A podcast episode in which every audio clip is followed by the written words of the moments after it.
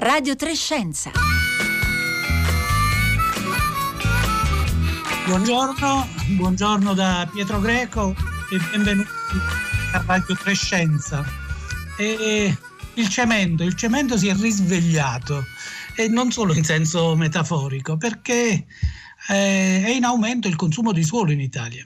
Anche in città quel poco di verde che c'è in genere eh, tende a ridursi con il risultato che la temperatura media nei centri urbani è più alta che in campagna, anche di 2 gradi. Ora, negli anni scorsi il consumo di suolo aveva un po' rallentato la sua corsa, era sempre in aumento ma eh, marciava più lentamente. Ora pare che il rallentamento eh, sia diminuito, si inizia ad accelerare. Ora, il consumo netto di suolo nel 2019 in Italia è aumentato di oltre 50 km quadrati. E questo significa che ciascuno di noi occupa con cemento e altri materiali diciamo, artificiali qualcosa come 355 metri quadri di suolo. E lo scorso anno questa quantità è aumentata di 2 metri quadri. Questa è un po' la sintesi, molto molto a volo d'uccello, del rapporto consumo di suolo, dinamiche territoriali e servizi ecosistemici presentato ieri da ISPRA, l'Istituto per la protezione e la ricerca ambientale. Se volete saperne di più e dire la vostra, ebbene potete intervenire direttamente in trasmissione con un sms inviato al numero 335 56 34 296. Thank you.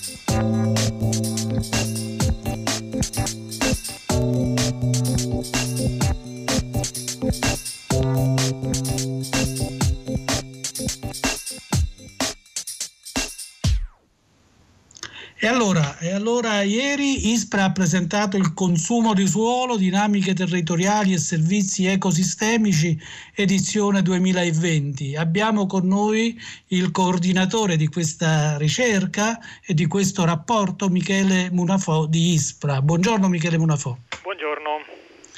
Ecco, allora eh, cominciamo un po' dalle domande di base. Non so se ho sbagliato qualcosa, ma lei ci può ra- eh, ricapitolare questa, questo concetto. Il consumo di suolo quant'è in Italia?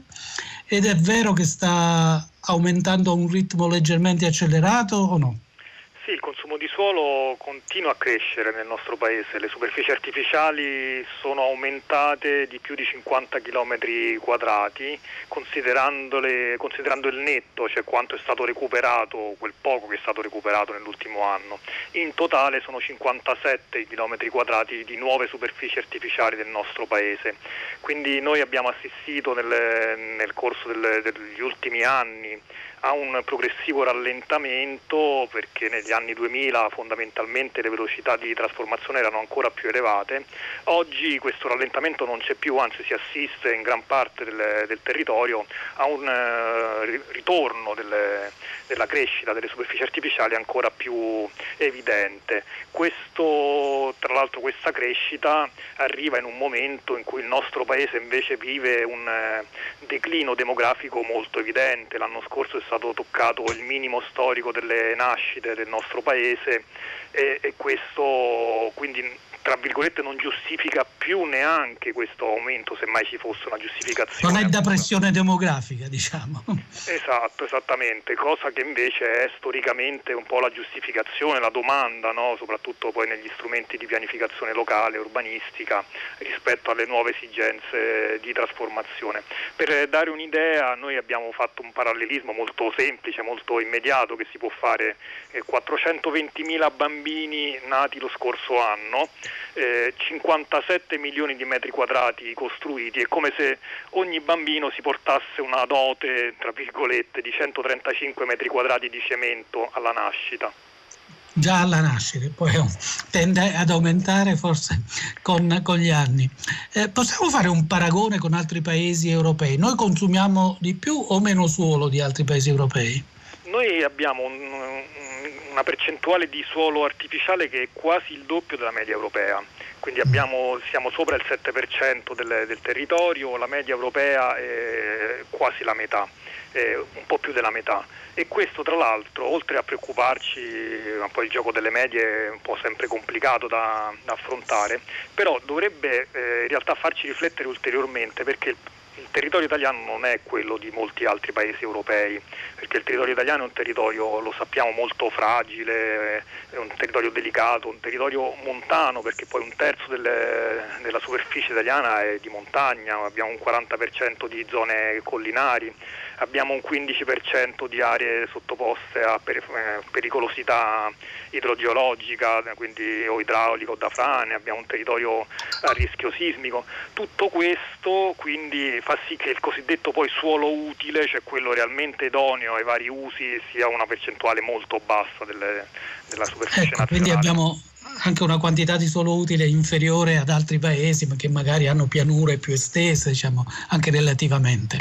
Ma eh, diciamo, questo consumo di suolo è, è, è, omogeneo nel paese, già lei ha detto che insomma tutto sommato in collina e in montagna probabilmente è, è minore, ma eh, nel, nell'ambito del territorio utile, delle aree utili, è, omogeneo nel paese o ci sono regioni o luoghi dell'Italia dove il consumo di suolo è maggiore?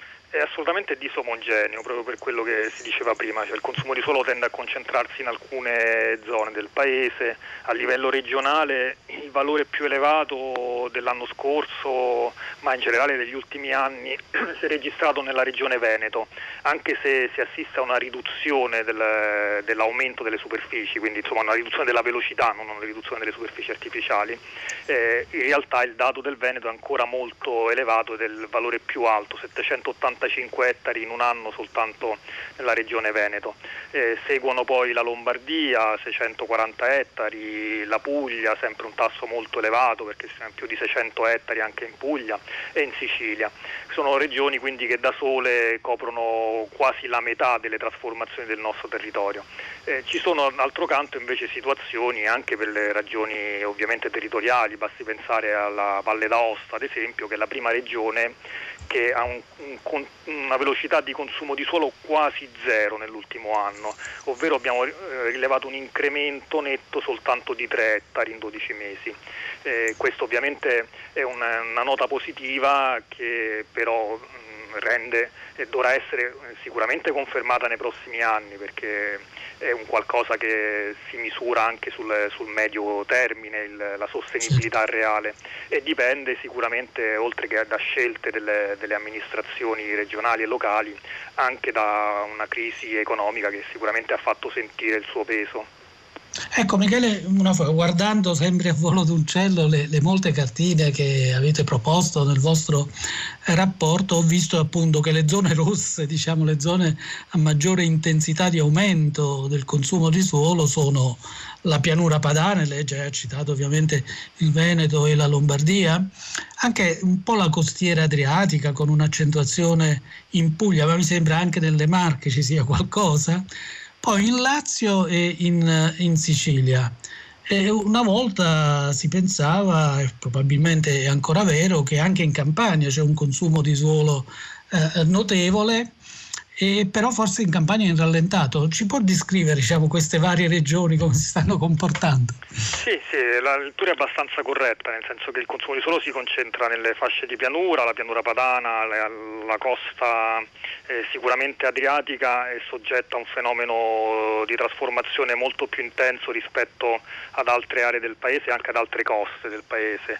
Eh, in Puglia abbiamo delle trasformazioni molto evidenti negli ultimi anni che tendono ad accelerare, ad accelerare a diventare ancora più intense eh, negli ultimissimi mesi eh, dell'anno scorso. Questo dipende da vari fattori, sicuramente una pressione turistica importante, ma anche eh, un, ci sono questioni magari più marginali che però sono significative, basti pensare all'impatto degli, impia- degli impianti fotovoltaici a terra che fanno perdere suolo agricolo eh, e poi ovviamente al ruolo delle infrastrutture, anche non soltanto le grandi infrastrutture ma anche le piccole strade e infrastrutture secondarie.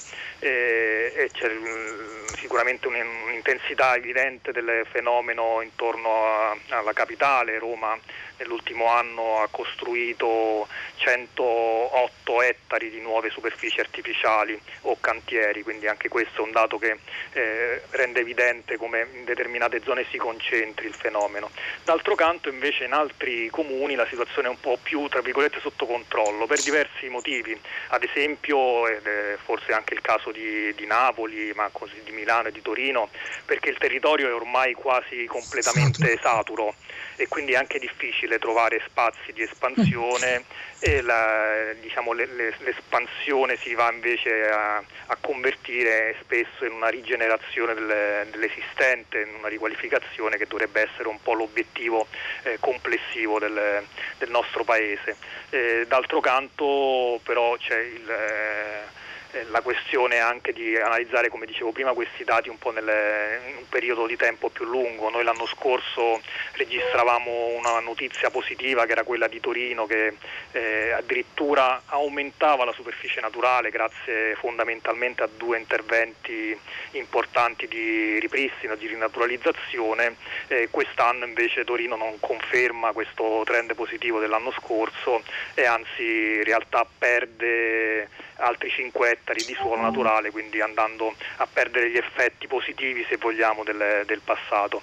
Si citava la Campania, eh, la Campania sicuramente è una regione dove il, la crisi economica si è fatta sentire più che da altre parti e, e, soprattutto la mancata ripresa che in alcune regioni, soprattutto del nord, si è avuta almeno parzialmente nel, intorno al, al 17, 18 e 19, poi messa di nuovo in crisi ovviamente dalla situazione degli ultimi mesi. E quindi in Campania abbiamo registrato 219 ettari di nuovo consumo di suolo nel, nell'ultimo anno, che comunque non sono assolutamente trascurabili. Certo. Ecco, eh, Michele Munafo, ci sono alcuni, alcune domande, alcuni messaggi da parte dei nostri ascoltatori. Gliene leggo due che sembrano un po' in contraddizione l'uno con l'altro. Allora, eh, Gianni da Bologna ci scrive, se ho ben capito il 7% del territorio del nostro paese è ricoperto da cemento. A me sembra davvero poco, mi potete spiegare perché dovremmo preoccuparci? mentre Nando da Cagliari ci dice qui in Sardegna stanno scardinando il piano paesaggistico con eh, un aumento della, delle cubature. Sì, sì, esatto. Insomma, no, la, la, domanda del primo ascoltatore sicuramente eh, ci permette di chiarire alcuni aspetti. Quando noi parliamo di 7% parliamo delle superfici direttamente coperte da cemento, asfalto o altre coperture artificiali, quindi edifici e strade. In realtà quello che poi andrebbe sommato, aggiunto a queste superfici è tutto quello che sta all'intorno di queste, di queste coperture artificiali che hanno un impatto importante sul, sul territorio eh, sia in termini di, di degrado del, del, territorio stesso, che comunque riguarda anche altri aspetti, sia in termini di impatto comunque fisico. Eh, basti pensare che se noi mh, mm, utilizziamo delle, degli strumenti di stima del, dell'impatto complessivo di queste superfici sul nostro Paese, arriviamo a considerare un, un degrado elevato del, del, territorio in almeno la metà, se non tre quarti, a seconda dei vari modelli di analisi che utilizziamo del, del territorio stesso. Quindi le forme di degrado sono diverse e riguardano diversi aspetti. Io ne faccio, cito soltanto un esempio tra i tanti che potremmo citare, che è quello della, eh, della perdita di, di, capacità di produzione del, del nostro suolo, perché noi spesso ci scordiamo che un suolo è anche la base della nostra esistenza e ci permette di, di, alimentarci, grazie al suolo noi possiamo produrre beni agricoli eh, e, e nutrirci con, con, tutto quello che troviamo nel piatto la sera. Ebbene, grazie alle trasformazioni degli ultimi anni noi abbiamo iniziato a conteggiare dal 2012 questa situazione con gli strumenti attuali. Eh, in questi ultimi anni che abbiamo rilevato abbiamo perso la capacità produttiva di 3 milioni 700 mila quintali di prodotti agricoli che eh, eh, ogni anno era, eh, saremmo stati in grado di produrre. Eh, questo soltanto per le trasformazioni di questi ultimi sette anni praticamente, non di tutte le superfici. Avete già quantificato diciamo, il danno economico, no? Anche. A questo si, ovviamente si consegue anche un danno economico che abbiamo stimato in circa 7 miliardi di euro, soltanto ancora una volta per queste trasformazioni recenti, non certo. tutte le, le, aree artificiali, quindi se noi dovessimo conteggiare tutte queste aree artificiali il bilancio economico sarebbe ancora più grave. Tra l'altro è quello che viene considerato normalmente eh, cosiddetto costo, un cosiddetto costo nascosto. La stessa Commissione europea eh, pubblicò qualche anno fa un volume che si intitolava I costi nascosti dell'impermeabilizzazione del suolo. Perché? Perché in realtà questi costi non entrano poi nei bilanci. Quando noi eh, andiamo ad artificializzare il suolo, in realtà eh, acquisiamo magari delle entrate in termini di aumento della rendita, di aumento delle tassazioni, eccetera, ma quello che perdiamo è enormemente di più. E queste stime ci mostrano in evidenza, ci, ci mostrano l'evidenza di questo che sto dicendo, questa era soltanto la perdita della produzione agricola, ma poi quando noi consumiamo un suolo perdiamo anche tutte le altre sue funzioni, che sono funzioni di regolazione fondamentalmente di tutti i processi naturali. Eh, voi pensate insomma, sulle cronache continue, l'ultima a Palermo di qualche giorno fa, ma insomma degli effetti che hanno una impermeabilizzazione del suolo e una sua artificializzazione sul ciclo delle acque. Quando un suolo è artificiale l'acqua non si infiltra più nel suolo, non viene più trattenuta e scorre in superficie e questo aumenta considerevolmente la pericolosità idraulica dei nostri territori e quindi gli effetti dovuti, negativi dovuti ai fenomeni di dissesto che sono questo ormai cronache quotidiane quasi al sud come al nord, no? mi viene in mente che ogni tanto il Seveso esonda a Milano, no? Esattamente, sì, questo è un po' dovunque nel nostro territorio, soprattutto eh, dove si è costruito di più, perché poi è vero che il clima cambia e nessuno questo ce lo eh, potrà negare, però è anche vero che poi quando questo regime delle piogge è mutato, si impatta, si eh, scende su un territorio così completamente stravolto e così completamente diverso da un territorio in grado di trattenere queste acque, poi gli effetti sono quelli che vediamo.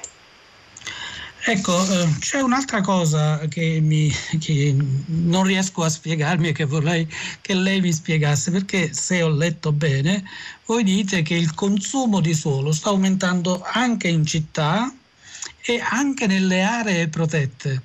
Ora, com'è possibile eh, questo? Già le città italiane sono bellissime, molte, la gran parte, quasi tutte sono bellissime, ma non, hanno, non si caratterizzano per la quantità di verde e le aree protette dovrebbero essere appunto protette. Allora sì, sono due fenomeni distinti ovviamente. Nelle aree protette il, gran parte del territorio è soggetto a vincoli di tutela più o meno rigidi e quindi la pressione comunque di trasformazione è molto più bassa del resto del territorio, stiamo parlando di un ordine di grandezza di meno. Inoltre devo dire che quest'anno abbiamo registrato anche una riduzione delle, degli ettari di consumo di suolo all'interno di queste, di queste, aree che si sono quasi dimezzati rispetto all'anno scorso, quindi questo è comunque un, un elemento positivo, non è nullo il consumo di suolo dentro queste aree protette ma è comunque molto, molto basso. Eh, discorso diverso per quello che succede all'interno delle nostre città, nostre città che sono già carenti in molte situazioni di, di aree verdi e sicuramente anche durante questi mesi di eh, pandemia ci siamo accorti dell'importanza anche del nostro del luogo dove viviamo, delle aree verdi, aree verdi che non sono soltanto quelle di, eh, di verde attrezzato, ma sono tutta quella cosiddetta infrastruttura verde che deve essere presente all'interno della nostra città e che garantisce ad esempio, lo ricordava lei prima, il raffrescamento delle, della temperatura nelle, nei mesi estivi e così via. Ebbene queste aree sono sotto pressione perché, perché lì è dove c'è il valore immobiliare più alto, dove c'è l'aumento di rendita maggiore in caso di trasformazioni, dove oggi conviene di più di fatto insediare le, le nuove costruzioni e eh, eh, eh, nuovi edifici. E questo porta a far sì che ad esempio se noi considerassimo soltanto le aree più compatte, eh, le aree urbane, quindi sono quelle dove eh, il cemento e la copertura artificiale copre più dei tre quarti del territorio e questo rappresenta gran parte delle nostre aree urbane più centrali dove insomma, ovviamente la parte naturale è quasi trascurabile. Bene, in queste aree noi abbiamo una pressione eh, di trasformazione che è 6-7 volte maggiore di quella um, degli altri posti. Che vuol dire questo? Che per ogni ettaro di aria verde nelle nostre città, noi l'anno scorso soltanto in 12 mesi abbiamo perso 30 metri quadrati e questo l'abbiamo fatto mm, quindi peggiorando sicuramente la qualità ambientale delle città, ma peggiorando, influenzando mm, negativamente anche la qualità della vita di, di, di tutti noi, di noi che abitiamo nelle città. Senta eh, Michele Munafo, eh, voi scrivete che per valutare la distanza che ci separa dall'obiettivo della uh, Land Degradation Neutrality previsto dall'Agenda 2030 per lo sviluppo uh, sostenibile, dobbiamo considerare che dal 2012 al 2019 le aree molto degradate sono aumentate di 1600 km e un po' di più e quelle con forme di degrado più limitato di 14.000 km eh, quadrati. Ora questo cosa cosa, eh, eh, cosa eh, significa in termini di rispetto dell'obiettivo dell'Agenda 2030? Qual è questo obiettivo? Allora, l'Agenda 2030 eh, definisce una serie di obiettivi di sviluppo sostenibile di cui molti sono legati alla eh, possibile alla tutela delle, necessaria tutela delle risorse ambientali, tra cui il suolo. E tra questi ce ne sono almeno due da citare. Uno è questo della Land Degradation Neutrality, quindi obiettivo da raggiungere entro il 2030, che prevede quindi un mondo a degrado nullo, neutro del, del suolo e del territorio. E questo degrado, come accennavo prima, eh, non è soltanto il consumo di suolo, ma dipende da tutta un'altra serie di fattori, una serie di cambiamenti di copertura del suolo, ma la perdita di produttività, la perdita di carbonio organico, la, il depauperamento della qualità degli habitat, l'erosione del suolo e così via. Quindi tutta una serie di fattori che noi consideriamo e che portano a queste cifre che venivano richiamate prima. Questo obiettivo l'obiettivo del, del, di sostenibilità dovrebbe essere quello di non aumentare questo degrado, quindi queste migliaia di chilometri quadrati che ogni anno eh, invece eh, di fatto vengono degradate. Altro obiettivo da richiamare è quello della città e degli insediamenti umani più sostenibili, secondo la definizione dell'agenda sempre 2030 delle Nazioni Unite. Questi, all'interno di questo obiettivo c'è un indicatore specifico che io richiamo spesso, che è la necessaria, il necessario allineamento del consumo di suolo alla variazione demografica. Quindi eh, per tornare quel, al punto cui, da cui siamo partiti, la stessa Agenda 2030 ci richiama il fatto che se la popolazione non eh, dovesse crescere, il consumo di suolo non può crescere. Questo è un obiettivo di sostenibilità. Quindi nel nostro Paese vorre- questo si tradurrebbe in una necessaria eh, un necessario azzeramento del consumo di suolo entro il 2030, addirittura prendendo alla lettera l'obiettivo, visto che il nostro paese in realtà perde popolazione, noi dovremmo iniziare a recuperare terreno dal 2030. Un obiettivo veramente ambizioso e forse un po' eh, ancora lontano dalla nostra portata. Ecco, Michele Bunafò, ci sono molte molte domande da parte dei nostri ascoltatori e ne scelgo due. Alcune raggruppo insieme sei o sette di queste domande che ci dicono poco, proprio questo, ma perché ci sono tanti edifici non più utilizzati sia in città che fuori città, eh, si può restituire come dire, alla campagna o alla natura selvaggia o semiselvaggia queste aree eh, edificate, cementificate ma non uh, utilizzate.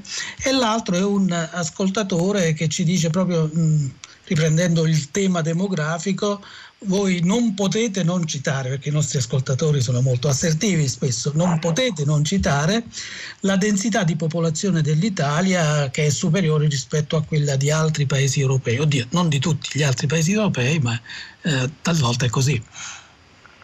Allora sì, rispondo su entrambe le domande. La prima è, eh, molto pertinente perché noi abbiamo un, un problema evidente di eh, sottoutilizzo o non utilizzo di edifici ma anche di infrastrutture, di comunque elementi artificiali sul nostro territorio. Basti pensare che le stime Istat in questo caso eh, ci dicono che 7 milioni sono le abitazioni non utilizzate nel nostro paese e quindi eh, l'obiettivo primario dovrebbe essere in realtà quello di riutilizzarli, nel senso che eh, noi dovremmo effettivamente essere in grado, e qui eh, alcune proposte di legge, in tal senso purtroppo solo proposte, vanno in questa direzione, eh, dicono che prima di eh, consumare nuovo suolo noi dovremmo essere certi che non possiamo riutilizzare quello che già abbiamo ed è tantissimo quello che noi abbiamo non utilizzato.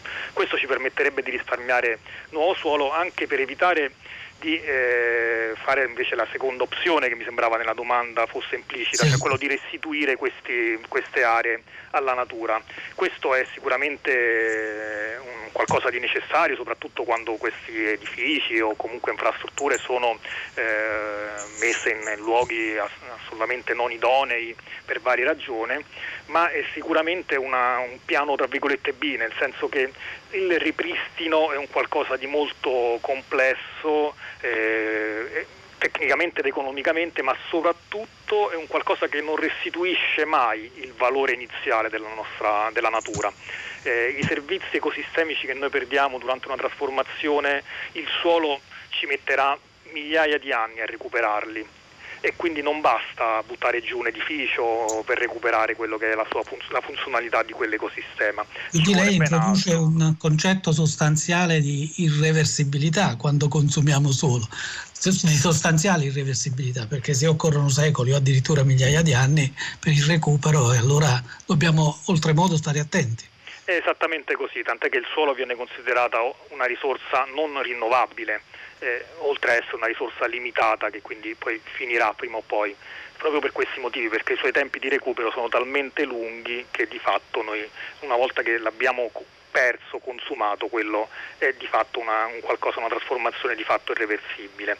Eh, su, per quanto riguarda la densità di popolazione, vado alla seconda domanda, è vero, la, l'Italia eh, situazioni di densità di popolazione eh, sicuramente maggiori di, di, altri paesi, ma sicuramente anche inferiori ad altri paesi eh, del centro Europa dove invece la densità è anche più elevata. quindi questo è da, è da, valutare. Quello che però si assiste nel nostro, a cui si assiste nel nostro paese è, eh, non è un fenomeno recente, ma un fenomeno che probabilmente eh, la situazione attuale non farà che aggravare, è quello di una, eh, fondamentalmente un allontanamento dalle aree di densità delle nostre città. Noi sappiamo bene che eh, gran parte delle aree urbane centrali si sono andate via via svuotando nel corso degli anni per andare a popolare invece le aree più periferiche di cintura e questo non ha fatto altro che da un lato aumentare una serie di problemi ambientali, basti pensare a quelli legati alla mobilità delle persone, ma dall'altro ha fatto crescere in maniera significativa il consumo di suolo e quella dispersione territoriale che è fondamentalmente una, gli effetti di, una, eh, densi, di, un'espansione a bassa densità, quella che negli Stati Uniti eh, venne storicamente chiamata con il termine di sprawl urbano, che eh, è un modello molto lontano dai nostri modelli insediativi tradizionali, cioè la città compatta, e che invece ormai pervade gran parte delle nostre campagne, tanto più che eh, in alcune zone, basti pensare alla pianura padano-veneta, ormai non si distingue più un, un confine fra città e campagna, no? quello che eh, Indovina chiamava la città diffusa, di fatto non, non c'è più un, un limite, non finisce la città, inizia la campagna, ma c'è un continuum di eh, infrastrutture, edifici, aree marginali, aree agricole, eh, insediamenti produttivi, poli logistici che ormai stanno aumentando in maniera significativa su tutto il territorio, senza quasi soluzione di continuità. Eppure diciamo, il nostro paesaggio è uno dei valori aggiunti eh, del, dell'Italia. Eh, in una battutissima veloce, in 15 secondi, Michele Munafò, lei è ottimista per il prossimo futuro? Entro il 2030 riusciremo a rispettare eh, l'obiettivo dell'Agenda 2030? Non sono così ottimista, ma sono comunque fiducioso sul fatto che ormai la maggiore sensibilità farà sì che prenderemo delle decisioni in fretta per eh. far fronte a questa questione. La ringrazio, la ringrazio davvero Michele, Michele eh, Munafò, ricordo ingegnere per l'ambiente e il territorio di Ispra e curatore del rapporto consumo di suolo, dinamiche territoriali e servizi ecosistemici, l'edizione del 2020 che ci ha detto che qualcosa sta cambiando e non necessariamente in meglio. Siamo arrivati alla fine della nostra trasmissione odierna, ricordo che questo è un programma di Rossella Panarese e di Marco Motta in redazione Paolo Conte e Roberta Fulci, regia Marco Pompiglia, alla console Marco Cristilli. A tutti un sentito ringraziamento, un saluto da Pietro Greco e adesso la linea passa al concerto del mattino.